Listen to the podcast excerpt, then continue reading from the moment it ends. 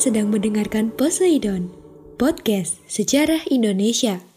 Ngomongin masa lalu dengan gaya masa kini.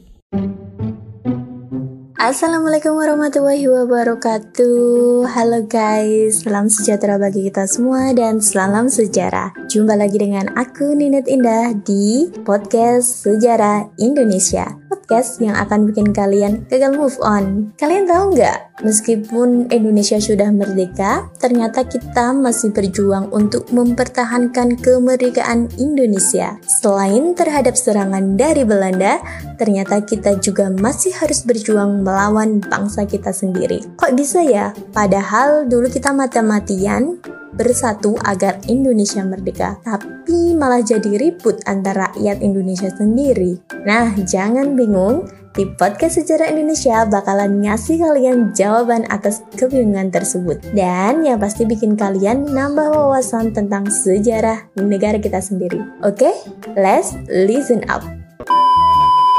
Pasti kalian nggak asing dengan yang namanya peristiwa G30S PKI. Ya, bagi generasi 80 dan 90-an pasti sudah hafal dengan film pengkhianatan G30S PKI. Bagaimana tidak, setiap tanggal 30 September pada eranya Presiden Soeharto, semua orang harus menonton film tersebut. Namun yang harus kalian Tahu lagi, ternyata PKI atau Partai Komunis Indonesia juga sebelumnya pernah melakukan pemberontakan di Indonesia. Tepatnya pada tahun 1948 di Madiun. Makanya dalam catatan sejarah peristiwa ini disebut dengan pemberontakan PKI Madiun 1948. Pada masa ini, Indonesia banyak sekali mengalami disintegrasi bangsa atau pemberontakan. Diawali dari peristiwa PKI Madiun, peristiwa ini dilatar belakangi oleh hasil dari perjanjian Renville di mana saat itu Amir Syarifuddin menjabat sebagai Perdana Menteri sekaligus mewakili perwakilan Indonesia dalam perjanjian Renville dengan pihak Belanda. Hasil dari perjanjian Renville dianggap merugikan Indonesia karena wilayahnya semakin sempit. Ya, karena hanya meliputi Sumatera, Jawa Tengah, dan Yogyakarta. Hal ini membuat Amir Syarifuddin menyerahkan mandatnya kepada Presiden Soekarno. Dan dari presiden inilah beliau menunjuk Muhammad Hatta sebagai pengganti Amir sebagai Perdana Menteri yang baru. Pada masa itu, negara kita berbentuk parlementer ya, di mana kepala negara dipimpin oleh presiden dan kepala pemerintahan dipimpin oleh Perdana Menteri. Sedangkan sekarang beda. Sekarang sistem pemerintahan di Indonesia berbentuk presidensial, di mana kepala negara dan kepala pemerintahan dipimpin langsung oleh presiden, makanya tidak ada perdana menteri. Di dalam kabinet Hatta, partai-partai kiri seperti komunis sedikit sekali mendapatkan jatah kursi menteri. Hal inilah membuat Amir Syarifuddin yang dari partai sayap kiri membentuk Front Demokrasi Rakyat atau FDR yang berisi berbagai partai sosialis kiri dan komunis seperti PKI, Partai Sosialis Indonesia, Pemuda Sosialis Indonesia, dan lain-lain. Hal ini dilakukan untuk menambah kekuatan dari sayap kiri, di mana mereka punya tujuan yaitu mengganti ideologi Pancasila dengan ideologi komunis di Indonesia. Melihat yang terjadi, Hatta selaku Perdana Menteri nggak tinggal diam dong pastinya. Masa negara yang sudah dibangun dengan perjuangan sampai menghasilkan Pancasila yang sesuai dengan karakter bangsa kita mau diganti dengan ideologi komunis. Akhirnya, Hatta melakukan tindakan dengan melepas prajurit untuk kembali ke pekerjaan semulanya dan mengambil laskar-laskar masyarakat untuk diserahkan ke Kementerian Pembangunan dan Pemuda. Kenapa yang dilakukan hanya di bidang militer ya? Nggak partai-partainya aja langsung yang dibersihkan. Nah, ternyata usut punya usut ini adalah taktik Hatta agar melemahkan kekuatan partai sayap kiri. Loh, Kok bisa sih? Pada saat Amir Syarifuddin menjabat sebagai Perdana Menteri, ternyata beliau juga merangkat sebagai Menteri Pertahanan. Semua angkatan militer di bawah komandan Kementerian Pertahanan. Jadi bukan lagi ada pemimpin yang membawahi prajurit-prajuritnya gitu. Bukan itu. Pokoknya semua angkatan militer itu di bawah pimpinan Menteri Pertahanan. Jadi di bawahnya Amir. Nah, dari sinilah mulai pendoktrinan tentang komunis di dalam kubu militer bener-bener ya berarti militer sudah dikuasai oleh PKI pada saat itu. Program ini yang dilakukan oleh Hatta itu disebut dengan rasionalisasi atau pembersihan sehingga Hatta harus membersihkan bidang militer dari unsur-unsur komunis. Jadi kayak kalau kalian main game harus punya taktik untuk memenangkan. Nggak cuma lawan-lawan gitu aja.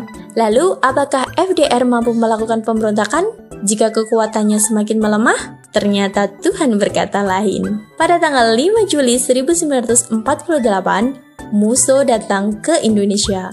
Jadi Musso ini adalah tokoh PKI yang melarikan diri ke Uni Soviet ketika kalah melakukan pemberontakan terhadap pemerintahan Belanda di Indonesia waktu itu.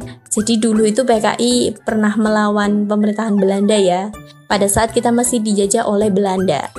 Nah, Musso ini datang dengan Suripno yang ingin mengabarkan bahwa Uni Soviet mengakui kemerdekaan Indonesia.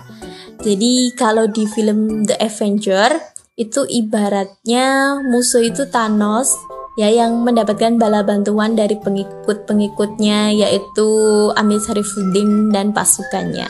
Kemudian musuh itu melakukan tindakan yaitu memperkuat struktur PKI dengan cara melakukan agitasi politik dan kencaman terhadap pemerintahan Indonesia. Musuh menyebarkan propaganda kepada kaum militer dan rakyat, terutama buruh, bahwa pemerintahan Indonesia telah dipengaruhi oleh kolonial bangsa Barat, terutama Amerika. Kita tahu komunis itu sangat benci sama negara Amerika ya. Sehingga menurut musuh pemerintahan Indonesia itu harus dibersihkan dari propaganda ini banyak kaum buruh yang melakukan mogok kerja ternyata karena terpengaruh oleh musuh sehingga mempengaruhi perekonomian Indonesia dan terjadi bentrokan antara rakyat dengan TNI di berbagai daerah seperti yang terjadi di Solo. Puncaknya, pada tanggal 18 September 1948, Musuh dan Amir Sarifuddin mendeklarasikan terbentuknya Negara Republik Soviet Indonesia dengan tujuannya mengganti Pancasila dengan ideologi komunis. Kemudian mereka menggerakkan TNI yang memihak PKI untuk melakukan pemberontakan dan merebut Madiun. Nah, ternyata Madiun ini nantinya akan dijadikan sebagai ibu kota dari negara Republik Soviet Indonesia. Mereka membunuh tokoh-tokoh yang tidak mau bergabung dengan PKI. Wah, kebayang nggak sih saudara tapi saling membunuh sama semua orang Indonesia loh padahal? Untuk meredakan pemberontakan ini, Kabinet Hatta mengutus Kolonel Gatot Subroto dari Divisi 2 Jawa Timur dan Kolonel Sungkono untuk menyerbu dan mengembalikan Madiun ke tangan Indonesia. Akhirnya, pada tanggal 30 September 1948, Madiun bisa berhasil direbut oleh TNI dan Muso serta Amir Sarifuddin tewas tertembak dalam pelariannya. Kemudian TNI melakukan operasi pembersihan pejuang PKI yang masih ada di Madiun.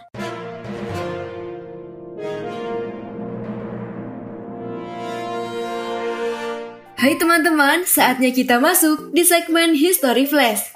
Pasti kalian tahu Candi Prambanan bukan? Relief alur kisah Ramayana dimulai dari Pradaksina atau sisi timur di Kompleks Candi Siwa. Untuk menikmati kisahnya, kamu harus berjalan memutar searah jarum jam. Lalu, kamu bisa melanjutkan kisah Ramayana dengan mengunjungi sisi selatan Candi Brahma. Liga Bangsa-Bangsa merupakan organisasi internasional yang bertujuan untuk menjaga perdamaian dunia. Liga Bangsa-Bangsa merupakan pendahulu dari United Nations atau PBB. Kereta api pertama di Indonesia Kereta api di Indonesia sudah ada sejak zaman kolonial yang digunakan sebagai kepentingan pemerintah kolonial Belanda. Pada tanggal 28 September 1945, pengelolaan kereta api diserahkan sepenuhnya oleh pemerintah Belanda kepada Indonesia. Demikian Story Flash, kita ketemu di episode berikutnya. Jangan lupa untuk selalu mematuhi protokol kesehatan, memakai masker, mencuci tangan, dan menjaga jarak ketika harus beraktivitas. Saya Aulia pamit.